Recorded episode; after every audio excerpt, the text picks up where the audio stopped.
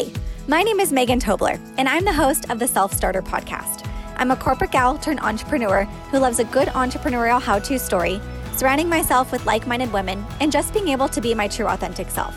While I found a lot of success in the corporate world, I always felt pulled for more.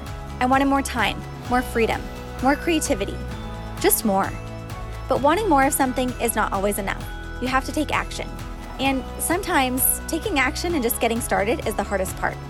So every week, I will be sharing stories from women just like you who left the colorless corporate world with an idea and a passion and ran with it to create the vibrant life they always wanted to live. My goal is that by sharing these stories, it inspires you to take the very first step in your entrepreneurial journey.